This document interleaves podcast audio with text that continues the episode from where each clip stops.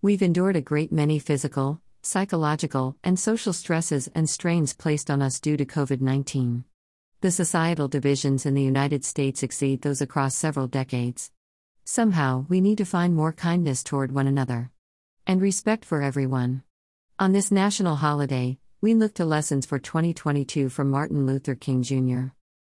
Let us respect one another. Lessons for 2022 from Martin Luther King Jr. Note, most of the sentiments below come from our 2021 post on Dr. King. Today, as we honor Dr. King, we must keep in mind the lessons for 2022 from him.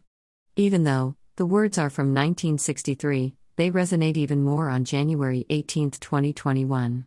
We must heal, not divide. Please reflect on these hopeful thoughts. Excerpted from Dr. King's I Have a Dream speech. Our source, the King Institute at Stanford University.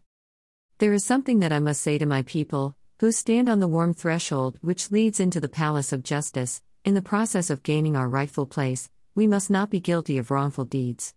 Let us not seek to satisfy our thirst for freedom by drinking from the cup of bitterness and hatred. We must forever conduct our struggle on the high plane of dignity and discipline. We must not allow our creative protest to degenerate into physical violence.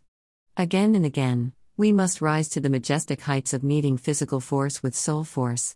The marvelous new militancy engulfing the Negro, African American, community must not lead us to a distrust of all white people. For many of our white brothers, as evidenced by their presence here today, now realize that their destiny is tied up with our destiny. And they have come to realize that their freedom remains inextricably bound to our freedom. We cannot walk alone. His dreams. I say to you today, my friends, even though we face the difficulties of today and tomorrow, I still have a dream. It is a dream deeply rooted in the American dream.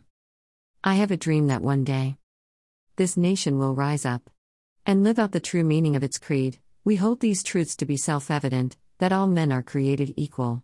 On the red hills of Georgia, the sons of former slaves and the sons of former slave owners will be able to sit down together at the table of brotherhood. Even the state of Mississippi, a state sweltering with the heat of injustice, sweltering with the heat of oppression, will be transformed into an oasis of freedom and justice. My four little children will one day live in a nation where they will not be judged by the color of their skin but by the content of their character.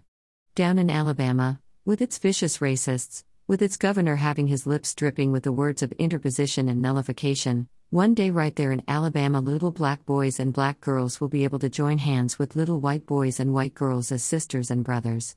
Every valley shall be exalted. Every hill and mountain shall be made low. The rough places will be made plain. And the crooked places will be made straight. Then, the glory of the Lord shall be revealed, and all flesh shall see it together. One more thought from Dr. King.